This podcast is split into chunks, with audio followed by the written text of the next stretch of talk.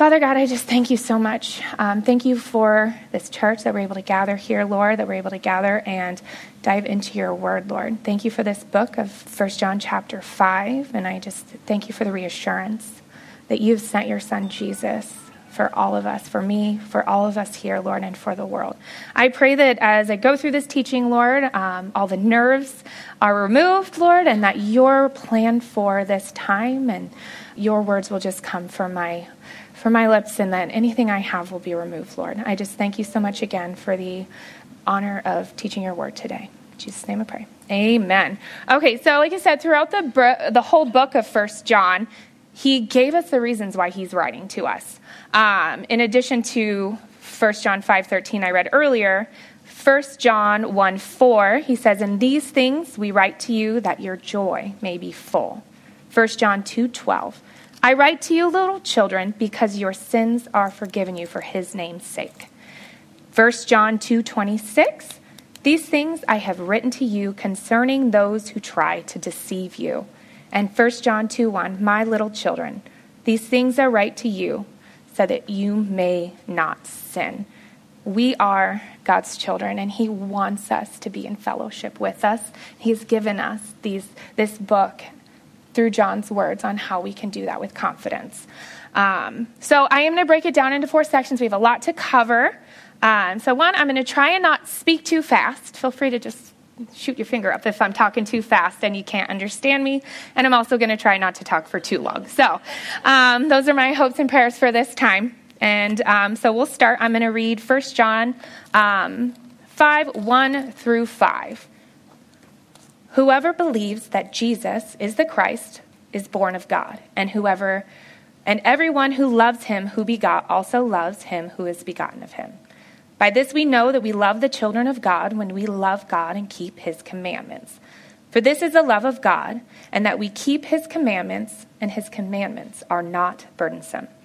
For, for whatever is born of God overcomes the world, and this is the victory that has overcome the world, our faith.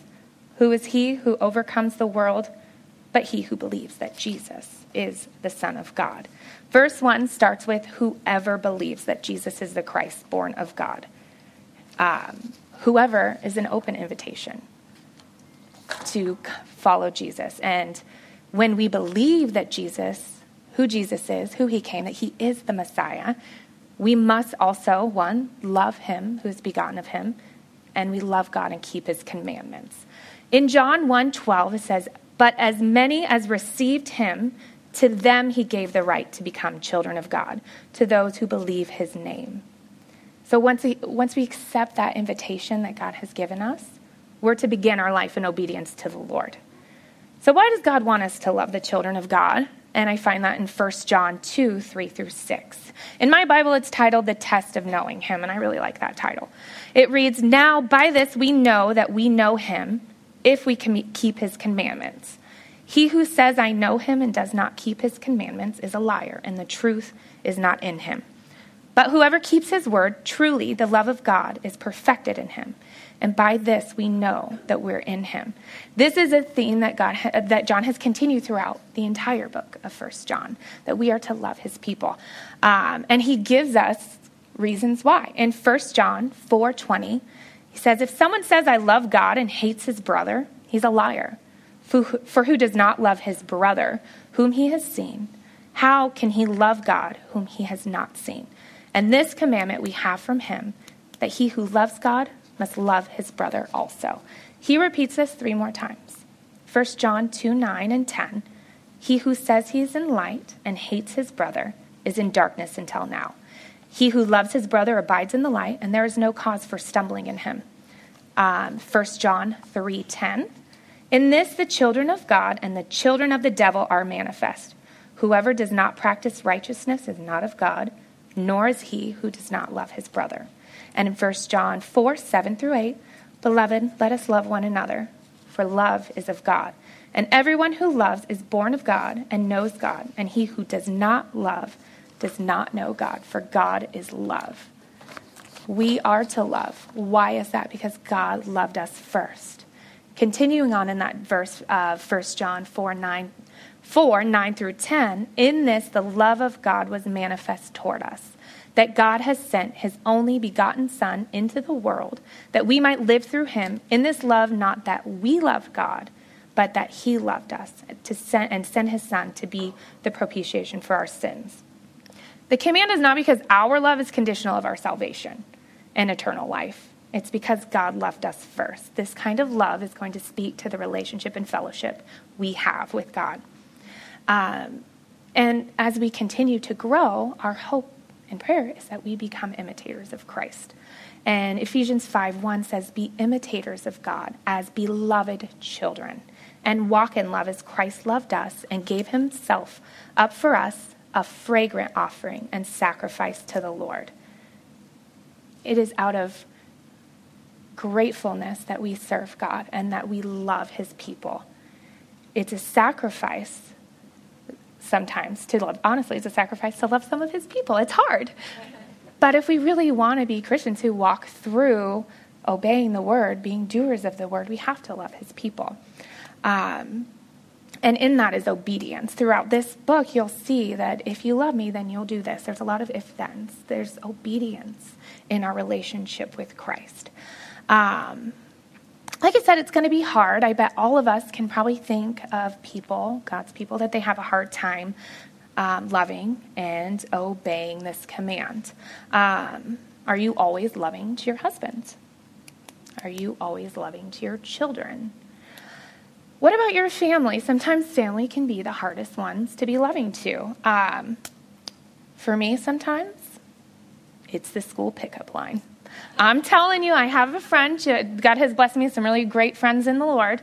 And I'll call her and I'm driving up. I'm like, pray for me to shine the light of Jesus here. And I'll ask her, I was like, can I ask them if they're children of God first before I decide if I'm going to be loving? But no, that's not, I can't. But really, in those times, it's where our obedience to the Lord is going to shine through in how we love people. Um, so, as the verse continues, not only are we to keep his commands, he slips a big and in there. And his commandments are not burdensome. I used to work in a 55 and over community, and that's where I met my lovely husband. And actually, that's 11 years exactly a week from today um, that we met. And so, um, if you've ever been in an active 55 and over community, you know that bingo is pretty serious.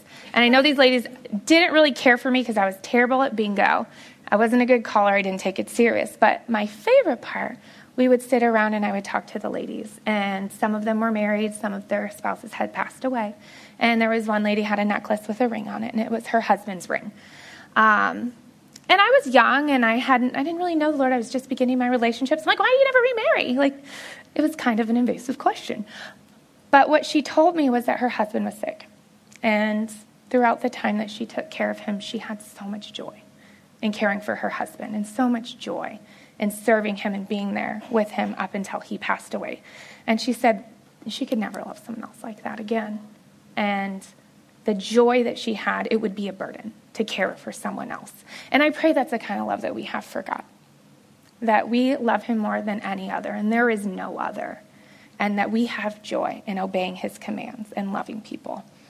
Um, so when we truly love God and keep his commandments, they will not be burdensome. Because as we grow closer to him, our desire is to please him and obey him and only him. And that is the, tr- the true source of joy.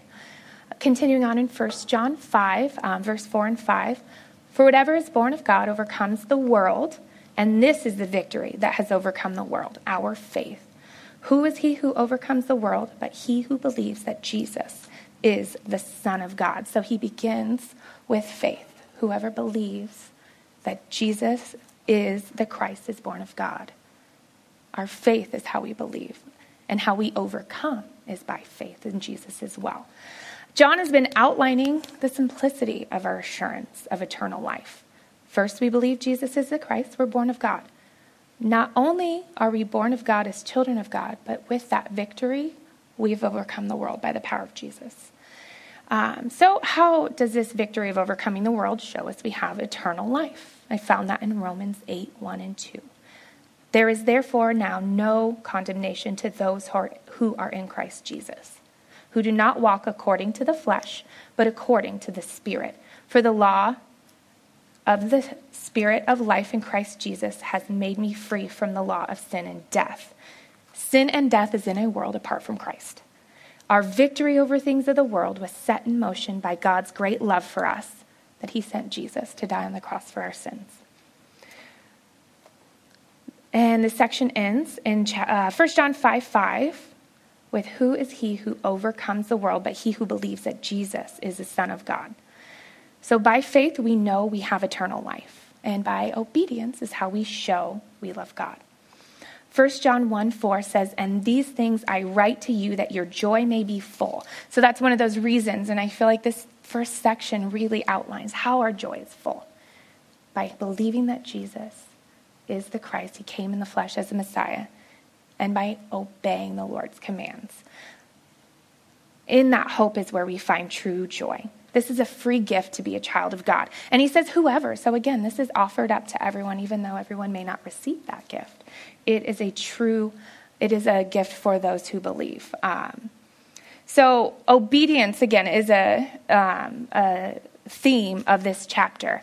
And obedience was not something that I really understood what it meant as a child. Actually, I think my mom about died when our pastor um, said the obedience statement in the wedding. I think she might have passed out. Um, but the way that I was taught obedience really was obedience out of fear of earthly consequences. I'm your mom, you obey me, or I'm going to take all your stuff away. And that was terrifying. So I didn't obey out of love, I obeyed out of compliance because I wanted my stuff. So, as Pastor Jim says, I had to debug the program and learn what obedience was, especially as a wife who wanted to be obedient to her husband. Um, I learned that obedience to the Father is because I really believe He knows what's best of me, and I truly believe He loves me.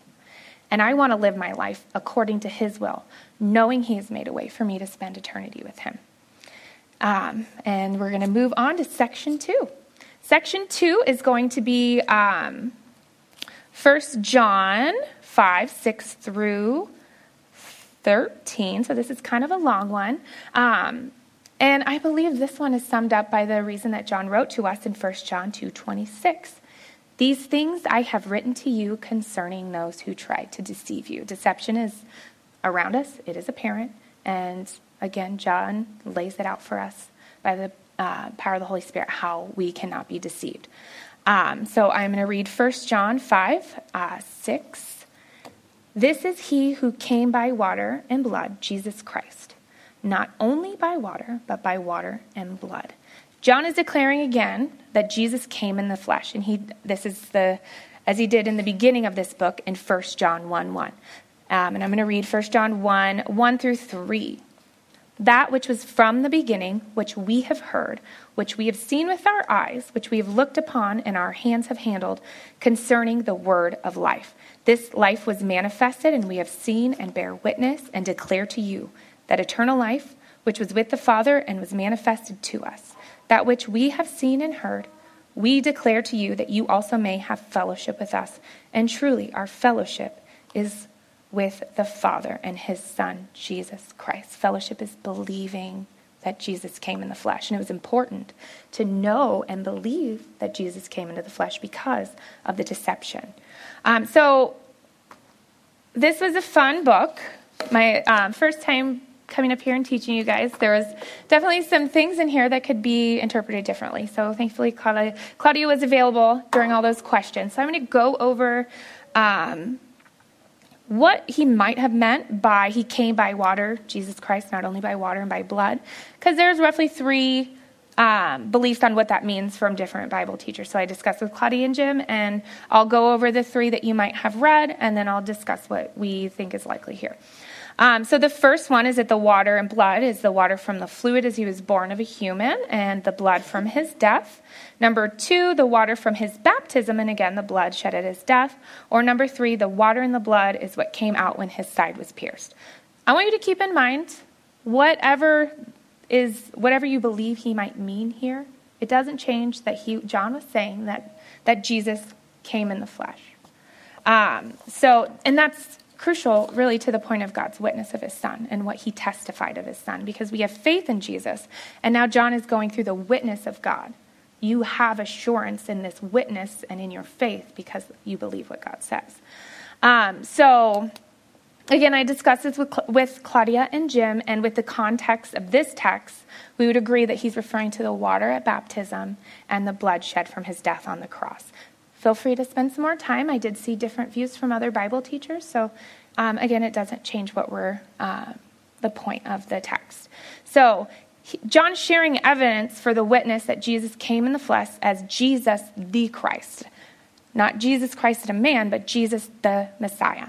Um, and we can have certainty in the witness that God testified of his son. We must believe who Jesus is to put our faith in him to receive that gift of eternal life. Um, so, continuing in verse 6, and it is the Spirit who bears witness because the Spirit is truth. John is giving evidence for Jesus' humanity by a- addressing that there are witnesses for his life, including him. John in 1 John 1 1, he saw Jesus. Um, and then he is testifying to the witness of the Spirit of truth. He is giving proof to the believer so that we can be armed and ready when deceivers come. And not only were there deceivers then, there are deceivers now. Um, the Holy Spirit testifies of Jesus in Matthew 3:16.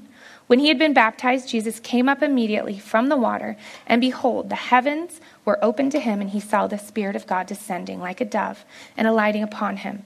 And suddenly a voice came from heaven saying, This is my beloved Son, in whom I am well pleased. He is the Spirit of truth, who is testifying of Jesus coming in the flesh.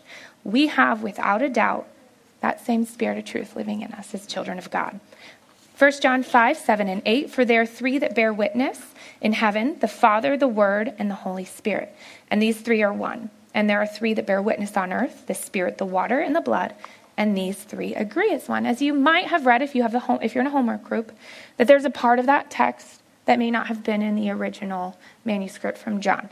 Um, so that's after heaven and ending at earth. So I'll read it to you without those words. Um, For there are three that bear witness in heaven the Spirit, the water, and the blood, and these three agree as one. So, one, it is a beautiful testimony to the Trinity, the verses that were in there, but it doesn't, again, change what he is saying. And it reiterates what he says in verses 6 through 8 that we have confidence in the witness of God for his son Jesus through the Spirit of truth that he came in the flesh. Um, he speaks again of the Spirit of truth in John 15, 26. But when the Helper comes, whom I shall send to you from the Father, the Spirit of truth who proceeds from the Father, he will testify of me. And you also will, will bear witness because you've been with me from the beginning. Um, so he's giving us, again, the testimony. We have evidence from the text. If we believe that Jesus is the Messiah, we have this evidence, we can have confidence in our relationship with God. Um, but he was also going to be warning of another testimony, and that is the testimony um, and witness of man. Um, so I'm going to read in 1 John 9 through 12. If we receive the witness of men, the witness of God is greater, for this is a witness of God, which he has testified of his Son. He who believes in the Son of God has a witness in himself, and he who does not believe God has made him a liar because he has not believed the testimony that God has given of his Son. And this is a testimony that God has given us eternal life, and this life is in his Son. He who has the Son has life. He who does not have the Son of God does not have life. These things I have written to you who believe in the name of the Son of God, that you may know that you have eternal life, and that you may continue to believe in the name of the Son of God. If we receive the witness of men, the witness of God is greater. Oh, I actually wrote this. I wrote reading my Bible, and then I have all these extra notes here. All right. Um, so, what if we believe in the witness of man? What's going to happen? We're going to be deceived. John also warned of deceivers throughout this book. So I'm going to reference a lot of scripture from 1 John 1 through uh, books 1 through 4 because this really is a summary of all he's teaching us. He's really reiterating and driving home and giving us that surety. So from 1 John 2:18, little children, it is the last hour, and as you have heard that the antichrist is coming, even now many antichrists have come by which we know it is the last hour. They went out from us, but they were not of us. If they were of us, they would not have continued with us. And he also gave us instruction on how to know who is of us in 1 John 4 1 through 3.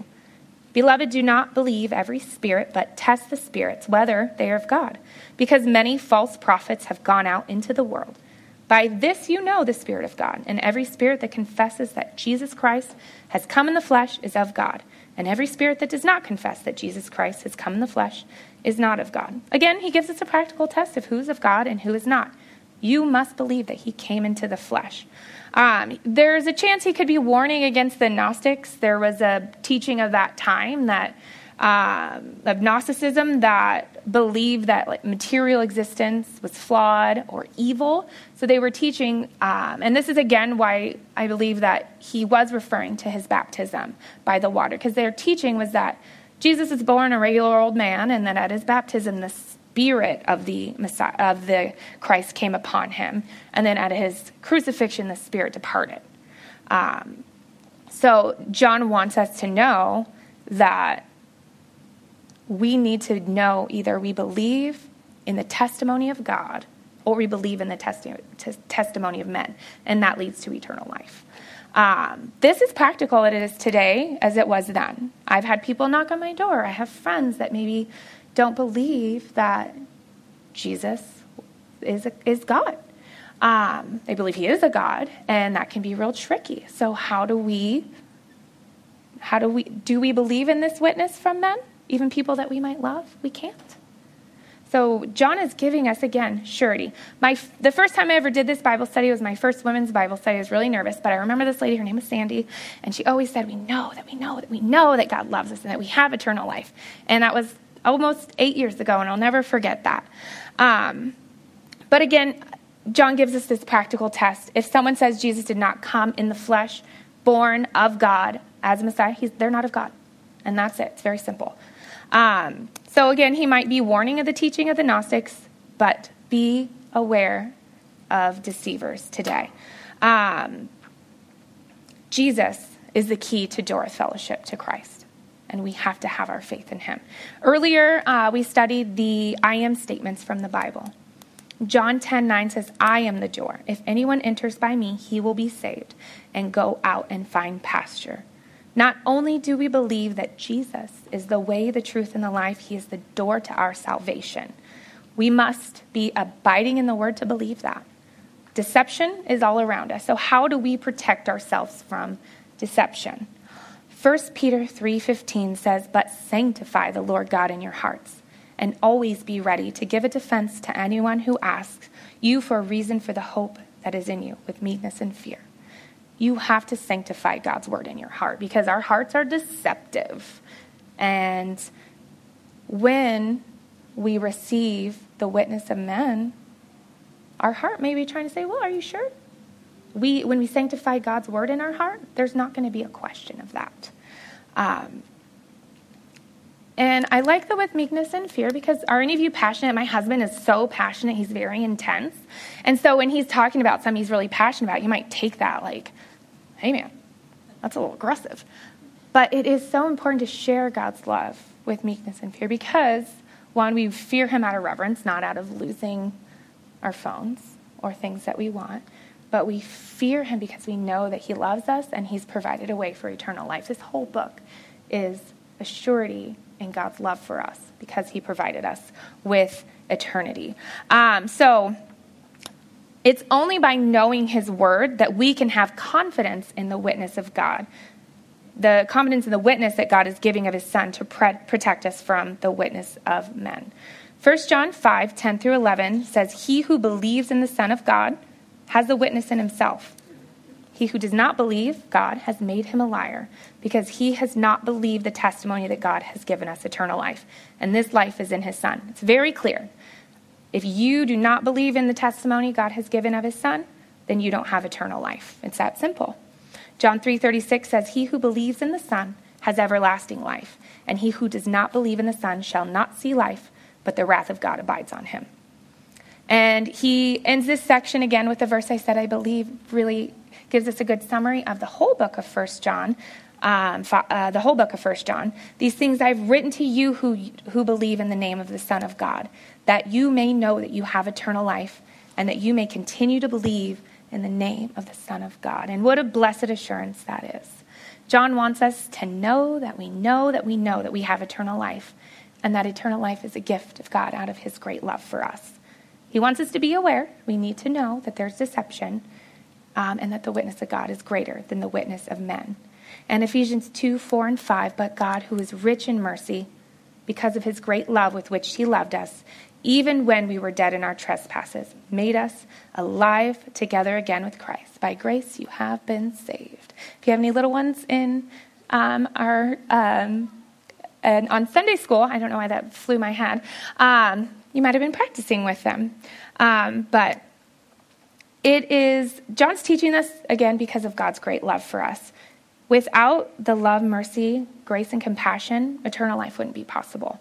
And John, by the inspiration of the Holy Spirit, has given us that absolute assurance that we've been given the gift of eternal life and that one day we will be praising God, hopefully soon.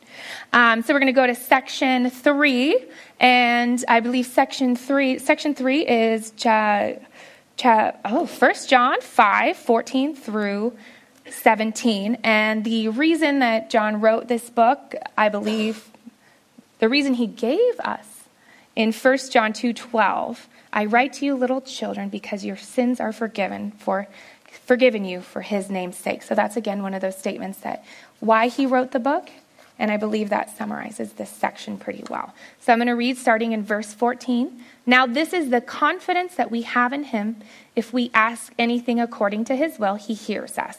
And if we know that he hears us whatever we ask, we know that we have the petitions we have asked of him. Verse 14 says we have confidence, not in ourselves. Confidence in ourselves is deception, it's fleeting, it is a lie. We have confidence in God. And in 1 John 3:22 he says whatever we ask we receive from him because we keep his commandments and do those things that are pleasing to his sight.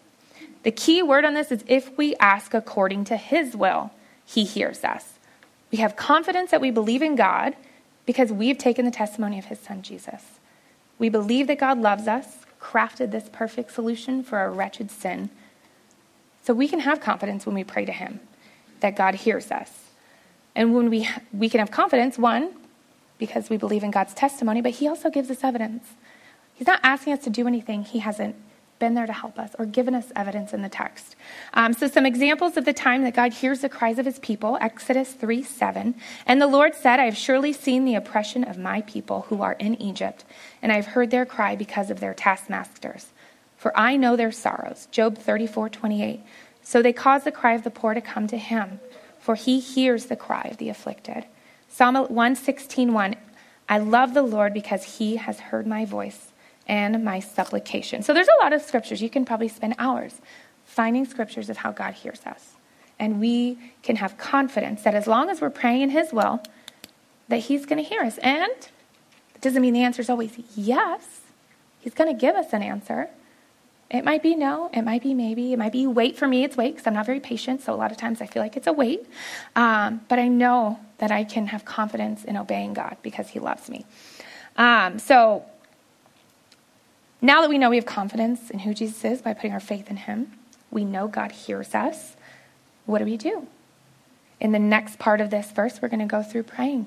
We are to pray without ceasing, and as we grow and abide in Christ and abide in his word, those prayers are going to be answered according to his will. And how do we know his will? By reading his word. So not only are we to pray, um, but we're also to pray for our brothers and sisters in Christ. So I'm going to read um, 1 John 16, 1 John 5, 16. If anyone sees his brother sinning a sin which does not lead to death, he will ask and he will give him life for those who commit sin not leading to death. And he will give him life for those who commit sin not leading to death. There is sin leading to death. I do not say he should pray about that. All unrighteousness is sin, and there is sin not leading to death. Um, so this is another one of those sections. What does he mean by this? What does he mean by sin not leading to death? So we'll get into that. Um, but as believers, our goal is to sin less and not be sinless. And I think it was Claudia who told me that we're not sin sniffers, which I like. Um, but when we are seeing someone who is struggling, we're there for them. That comes out of the command to love your brethren. We're there for them. So Jesus interceded for us to the Father. As we imitate him and as we grow in him, we're to intercede for our brothers and sisters in Christ as well by prayer. So, um, what do you think the main point is here? And that is that he will give them eternal life. So, the main point is a brother and sister in Christ is struggling. We'll pray for them. God hears them, and he will give them eternal life. 1 John 1 3 says, That which we have seen and heard, we declare to you, that you may also have fellowship with us. And truly, our fellowship is with the Father, and the Father with his Son. This is a piece of fellowship in the body of believers. That we have confidence we serve a God who hears and answers our prayers. And just not only that he wants us to hear him, he wants us to do what he's asking us to do. Be doers of the word, have fellowship amongst the believers. And through that, we also have great fellowship with him. Um, and the second part of 1 John 5, 16 through 17 says, There is sin leading to death. I do not say he should pray about that. All unrighteousness is sin, and there is sin not leading to death. So, this is another debated topic that I um, discussed with Claudia, and different Bible teachers have different views. Um, but with this, we believe, with the context of the book, that we're talking about having eternal life and knowing God, not knowing God and not having eternal life, that the sin leading to death here would be blasphemy of the Holy Spirit. So, the purpose of him saying, I don't think you should pray about that, is not that you shouldn't be in prayer for your um, brothers and sisters in Christ, but we don't need to be praying for their salvation because they're already saved. We don't have to guess or wonder if a fellow believer is saved if they pass the test that John already gave us. 1 John, 1, uh, 1 John 5 1 Whoever believes that Jesus is the, is the Christ is born of God. So think about that. Have you ever wondered if someone was saved? It's really not our place. Um, and then I think about the times I've done that. I drive by my neighbor's house and she's got witches. And I know Halloween's a debated topic, but God has revealed to me that like lightness has no fellowship with darkness, so we just don't participate. Um, and that's up to you in your walk with the Lord to decide. But my mind went to, she really saved? And that's not what my mind should be. I know she is. She has confessed that Jesus is Lord. My prayer should be, how can I pray for her for the word to speak to her, to bring someone to her. Maybe I'm that person. I don't know. And then I think of my own walk with the Lord. I was not always a Christian that was walking in the way that God wanted me to do. And it wasn't until I had loving, godly examples of friends and my very bold husband to say, if you don't stop this life, then that's it. He did. He almost broke up with me when we were dating. And I said, When are we getting married, sir? It's a blessing to lovingly guide our brothers and sisters in Christ through prayer, but it is a waste of time to pray for their salvation. That is not what God wants. He wants us to connect through prayer. How would you feel if you were doing something and someone said, Are you really saved? Are you going to listen to what they say? Do you really think someone's going to want to have fellowship with us in that? I don't think so. So, again, uh, moving on, as for time, I'm taking a little longer, so I'm going to move on from here into section four. Section four can be summarized by 1 John 2 1. My little children, these things I write to you so that you may not sin. And this is a lifestyle of sin. So you may not be living a lifestyle so that you know that you know that you have salvation and that that is going to produce fruit in the life of a believer. It's a summary of what John has been teaching us in this book to know without a doubt eternal life has been gifted to us out of God's great love. So 1 John 5, 18 through 20, we know that whoever is born of God does not sin, but he who has born, been born of God keeps himself, and the wicked one does not touch him. We know that we are of God, and the whole world lies under the sway of the wicked one. And we know that the Son of God has come and given us an understanding that we may know him who is true. And we are in him who is true, in his Son Jesus Christ. This is the true God and eternal life. Throughout those verses, 18, 19, and 20, he gives us three statements that we know. 18, we know that whoever is born of God does not sin, but he who has been born of God keeps himself, and the wicked one does not touch him. We do not live in a lifestyle of sin. We have the Holy Spirit in us. 19, we know that we are of God, and the whole world lies under the sway of the wicked one. The world, in a, in a, I was looking at definitions of the world, and it was dangerous to the cause of Christ all of those things apart from, uh, from Jesus. Um, and 20, and we know that the Son of God has come and has given us an understanding that we may know him who is true, and we are in him who is true, in his Son, Jesus Christ. This is the true God and eternal life. So again, he's summarizing everything that he taught us. When we are born of God, we believe that Jesus is the only way. To eternal life with the Father. In first, uh, I'm sorry, in John 1, I keep saying first John, John 1, 12 through 13, but as many received him to them, he gave the right to become children of God, to those who believe in his name, who were born of God, not of blood, nor of the will of the flesh, nor of the will of man, but of God. So if we are born of God, we don't sin. We're not in a habitual lifestyle of sin. And um, 1 John 3 4, whoever commits sin commits lawlessness. So if you are in a lifestyle of sin, that's lawlessness.